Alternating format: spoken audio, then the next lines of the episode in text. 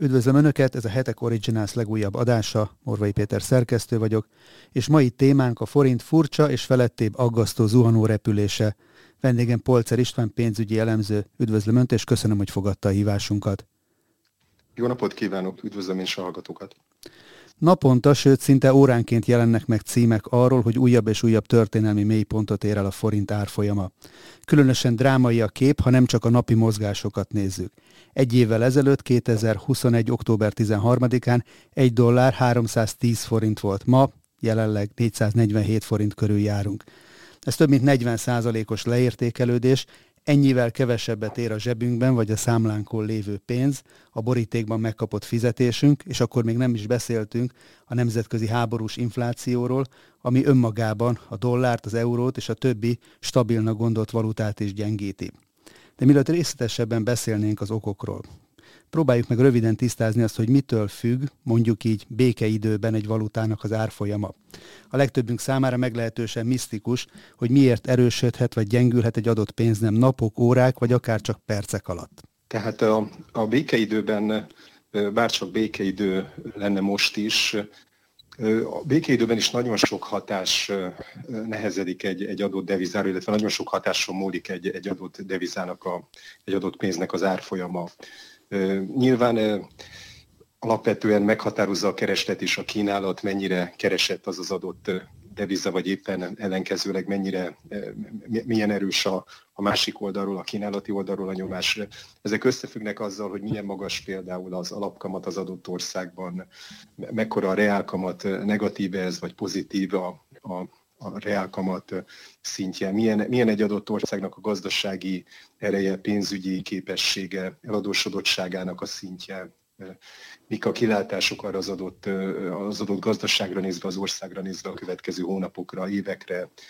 Tehát egy elég bonyolult kép rajzolódik ki békeidőben is, amennyiben pedig különféle nem várt hatások jelennek meg, akár a Covid-ra gondolunk korábban, akár, akár most sajnos ugye a háború, ez, ezek pedig extra kockázatokat, extra kilengéseket, vagy akár egy extra negatív pályát, pályára tudják kényszeríteni az adott devizát. Sajnos most ezt látjuk éppen a forint esetében is. Ha ezt a 30-40 százalékos forint gyengülést nézzük, most ahhoz, attól függően, hogy euróhoz vagy dollárhoz viszonyítunk, akkor adódik a kérdés, hogy ez vajon már a mélypont, amit látunk, vagy egyszerűen még nem is látszik a gödör alja. Nagyon nehéz megmondani egy adott pillanatban, hogy mit fog, mit fog hozni a jövő. Különösen amiatt, hogy, hogy itt, itt van egy-két nagyon speciális, világos probléma, aminek, aminek még egyelőre nem látjuk a megoldását. Az egyik nyilván a háború, tehát ez a bizonytalanság, ráadásul Magyarország szomszédos ország minket az átlagnál sokkal inkább érintenek az energetikai, energiaügyi problémák. A másik nyilván az EU-val való, való hadakozás, tehát amíg, amíg ezekre a, a nagyobb horderejű kérdésekre nem kerül pont, vagy legalábbis nem, nem alakul ki egy pozitívabb kép, addig nagyon nehéz megmondani, hogy, hogy milyen irányban fog tovább haladni a forint. Az árfolyam zuhanással szemben a Nemzeti Bank megpróbált radikális eszközökkel föllépni az elmúlt hetekben. Rekordszintre emelték az alapkamatot, ha jól emlékszem, akkor 13 ra és az államkötvények után járó hozamot is megemelték. Ennek ellenére mégsem sikerült nem, hogy erősíteni a forintot, de még csak lassítani sem a gyengülést. Ennek mi lehet az oka? Valóban a 13%-os alapkamat az rekordnak számít, és egy nagy lépés volt ez az utóbbi lépés, tehát a, egy nem várt mértékű emelést hajtottak végre.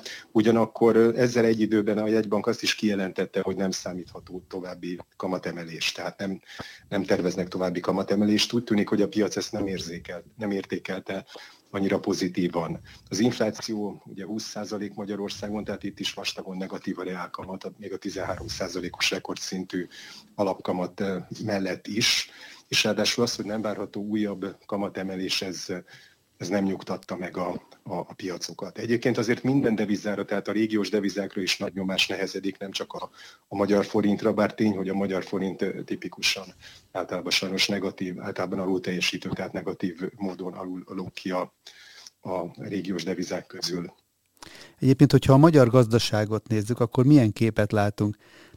mondhatjuk azt, hogy tényleg ilyen nagy bajban vagyunk a környező országokhoz képest, mint amit az árfolyam mutat? Tulajdonképpen egy, itt is egy, egy nagyon összetett, nagyon bizonytalan kép van, nem csak Magyarországon, hanem az egész világon. Tehát a, a, az energiaválság biztosan jó van, nagy mértékben hat Magyarországra is, ez, ez, ez ténykérdés. Ez azt a kereskedelmi mérleget, folyófizetési mérleget, ami, ami sokáig a Covid időszak alatt pozitív volt, tehát az országban rendre több deviza áramlott be, mint amennyi kiáramlott. Ez a trend ez sajnos idén megfordult, és nagy negatívum keletkezik hónapról hónapra. Tehát, tehát nagyon sok pénzáram, nagyon sok deviza áramlik ki az országból, havonta sokkal kevesebb jön be. Ez, ez nyilván összefügg az energiárakkal, hiszen ilyen szintű energiaáremelkedésre nem, nagyon számított senki, illetve hogyha nézzük ugye a kereskedelmi mérleget, az egyik oldalon exportálunk, a másik oldalon importálunk. A jövő energiának az ára iszonyúan megnőtt, míg amit exportálunk, gondoljunk akár a német autóiparra, az Mercedesek, BMW-k, Audi-k, azoknak az ára azért nem emelkedett meg két-háromszorosára.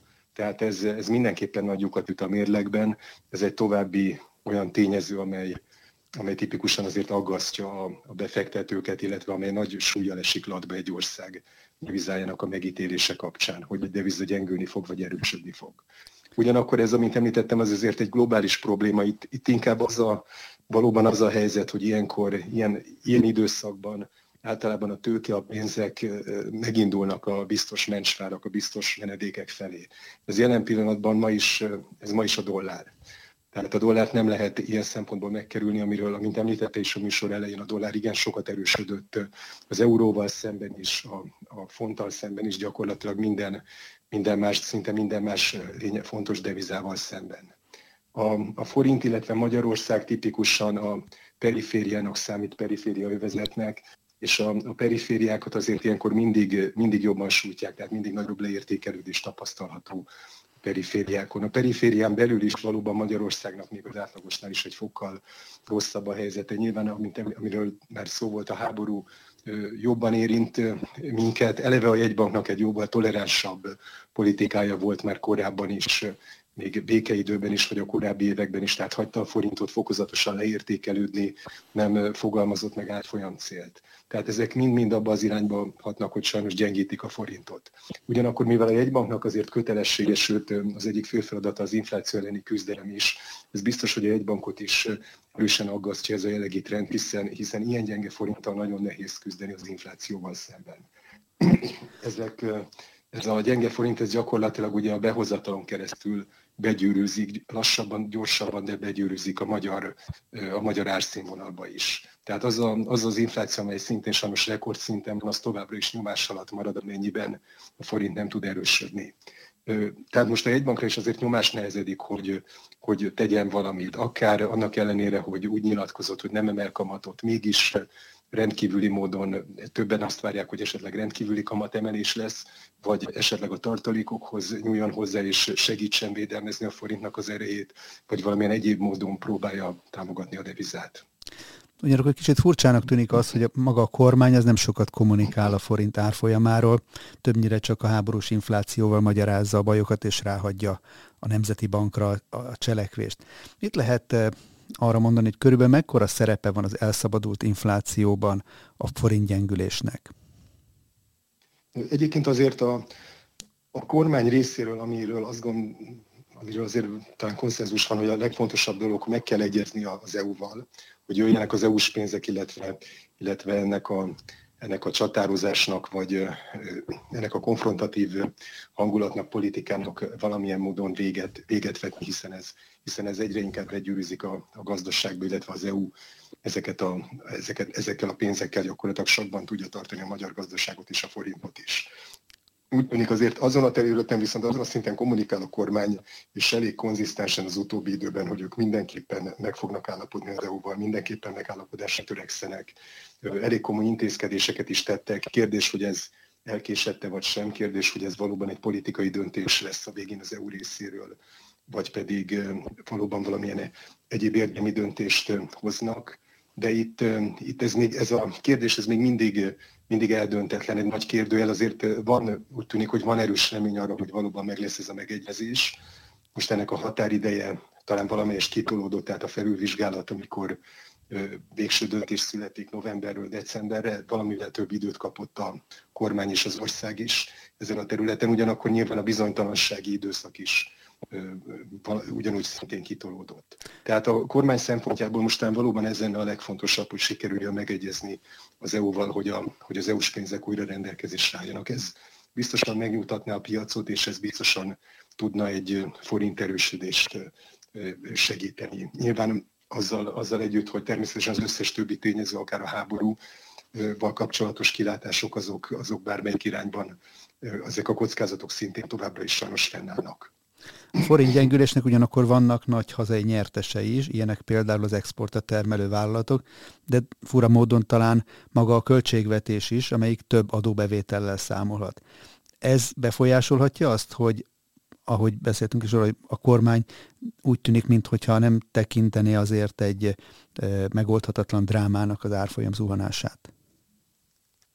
Valóban vannak nyertesei, de azért itt azért mondjuk én is, vagy itt azért általában óvatosabbak lennénk. Egy ilyen szintű devalvációnak, leértékelődésnek azért viszonylag kevés nyertese van, illetve akik nyertesei lennének, náluk is azért egy komplexebb kép van, hiszen az exportőrök is tipikusan Magyarország azért általában egy összeszerelő tevékenységet végez a nagy multinacionális vállalatok számára, tehát ide be kell érkezni azoknak a, a, azoknak az alkatrészeknek, berendezéseknek, amik itt összeszerelésre kerülnek, alapanyagoknak, energiának, stb. És hogyha ezeknek mindnek nő az ára, hiszen ezekért ugye általában euróban, devizában fizetünk, akkor azért ez, a, ez az árfolyam nyereség ennek egy, illetve ennek a leértékelődésből származó nyerességnek egy, egy jelentős része azért elvész. De ugyanakkor valóban ez igaz, hogy Magyarország továbbra is egy relatíve jó célpont ilyen szempontból a befektetők számára jó célpont tud maradni, hiszen, hiszen a bérköltségeket, nyilván ez a, az euróban mért bérköltségeket ez a devalváció ez lefelé nyomja, tehát egy viszonylag olcsón termelő ország vagyunk a régión, a régión belül továbbra, és ez valóban pozitív. Ugyanakkor nyilván, ami a, a, azt gondolom a kormány számára talán az egyik legfontosabb a kormány támogatottságára szem, szempontjából, hogy a lakosság, illetve a lakosság nagyobb része hogyan ítéli meg a munkáját, a tevékenységét. Amennyiben azért azt látják, hogy az infláció elviszi a béreket, elviszi a megtakarításokat, kockáztatja a megélhetést, akár nagyobb tömegek számára bizonyos társadalmi rétegeket még inkább leszakít. Ez, ez azért jóval nagyobb probléma, mint esetleg azok a potenciális nyerességek, amelyek az adóbevételeket valóban ebben a, ebben a helyzetben kvázi automatikusan növelik, vagy, vagy az, hogy az exportáló cégek ezen tulajdonképpen még jól is járhatnak. Vannak-e arra utaló jelek, hogy akár pénzügyi spekulációval, akár politikai nyomásgyakorlás eszközeként megpróbálják külföldről gyengíteni a forintot? Hát bizonyos szempontból nyilván az EU-val való csata az már azért az minimum súrolja ezt a kategóriát, hogy itt van egy politikai nyomásgyakorlás. Nyilván azért az Orbán kormány az ról egyre többet írnak, illetve nagyon sokat, sokat foglalkoznak a külföldi lapok is, a külföldi politikusok is Magyarországgal, illetve a kormányjal. Valószínűleg nagyon sokan örülnének egy kormányváltásnak. Nyilván ezt nem lehet kimondani, hisz ez tulajdonképpen egy beavatkozásnak, és erre nagyon érzékeny mindenki, hogy beavatkoznak-e esetleg a, a belügyekbe, a belpolitikába. Tehát, tehát ezt hivatalosan véletlenül nem lehet kimondani, de ugyanakkor a, a jelek azért eléggé egyértelműek, hogy az EU számára nagyon kedvező lenne egy fordulat. És az is teljesen világos, hogy a pénzeknek a visszatartása az hozzájárulhat ehhez, illetve nyilván a forint árfolyama, a gazdasági bizonytalanság, nehézség az, az siettethet, vagy, vagy katalizálhat, előhozhat egy ilyen fordulatot, segíthet egy ilyen fordulatban Magyarországon. Ugyanakkor nyilván azért ez nem egy teljesen fekete-fehér kép, tehát az EU is azért megosztottabb tömb, illetve az, hogy spekulánsok, visszatérve a kérdés másik részére, hogy spekulánsok spekulálnak-e forint ellen, ez valóban ez azért mindig felmerül. Itt, itt azért azért azt is tudni kell, hogy tipikusan azért azokkal szembe lehet spekulálni, akik valóban a leggyengébb láncszemek is. Ebben a helyzetben sajnos Magyarország a gyengébb láncszemek közé tartozik. Nyilván a jegybank is figyeli ezt valamilyen módon, próbál is tenni az ellen a spekulációnak a szintje ellen, hogy ez, ez azért ne okozzon drasztikus kilengéseket, hatásokat, de ezeket teljesen kizárni nem lehet, főleg egy ilyen nehéz, bonyolult, turbulens helyzetben.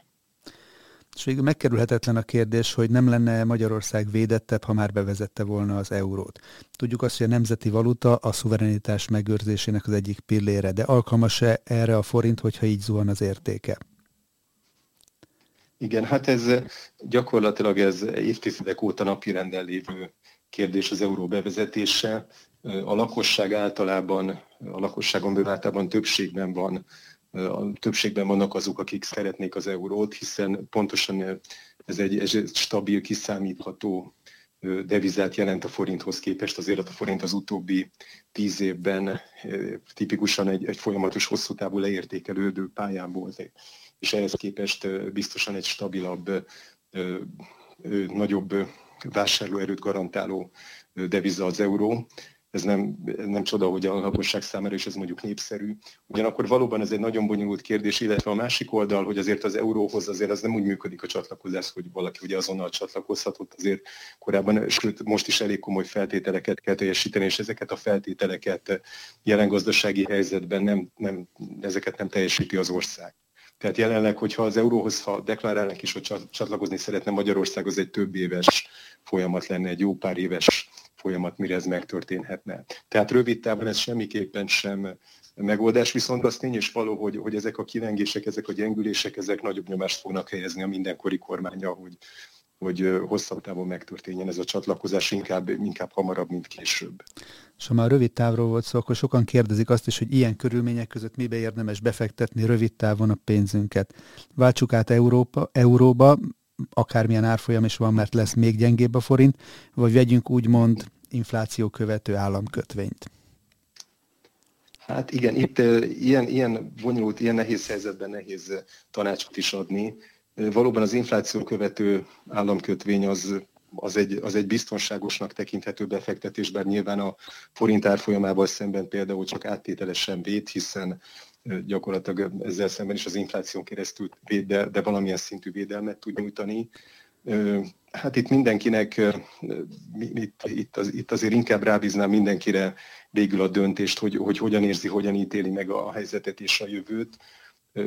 Elképzel, mindegyik, amellett is vannak érvek, hogy érdemes még most is akár eurót vásárolni, amellett is vannak érvek, hogy, hogy inkább ebben az időszakban azért érdemes kivárni, amíg kicsit megnyugszanak a piacok, hogy milyen irányba indul tovább ez a történet. Tipikus azért az egy szabály, hogy pánik, pánik helyzetben, pánikból nem szabad döntést hozni befektetési, befektetések kapcsán, tehát ahhoz azért kell egy szintű higgadság, valamilyen szintű nyugodtság, amikor az ember ilyen, ilyen kérdésekről dönt.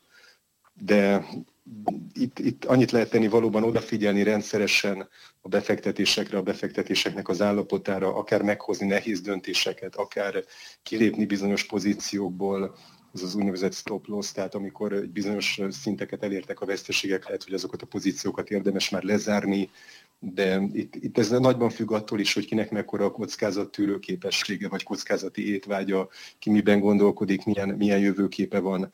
Tehát ezek, ezekre nincs okvetlenül egy univerzális, egyszerű szabály most jelenleg. Polcer István pénzügyi elemzővel beszélgettünk az elmúlt percekben a forint drámai helyzetéről. Köszönöm, hogy a hetek rendelkezésére állt, önöknek pedig köszönöm a figyelmet, hamarosan új adásokkal jelentkezünk a Viszonthallásra. Köszönöm én is, Viszonthallásra.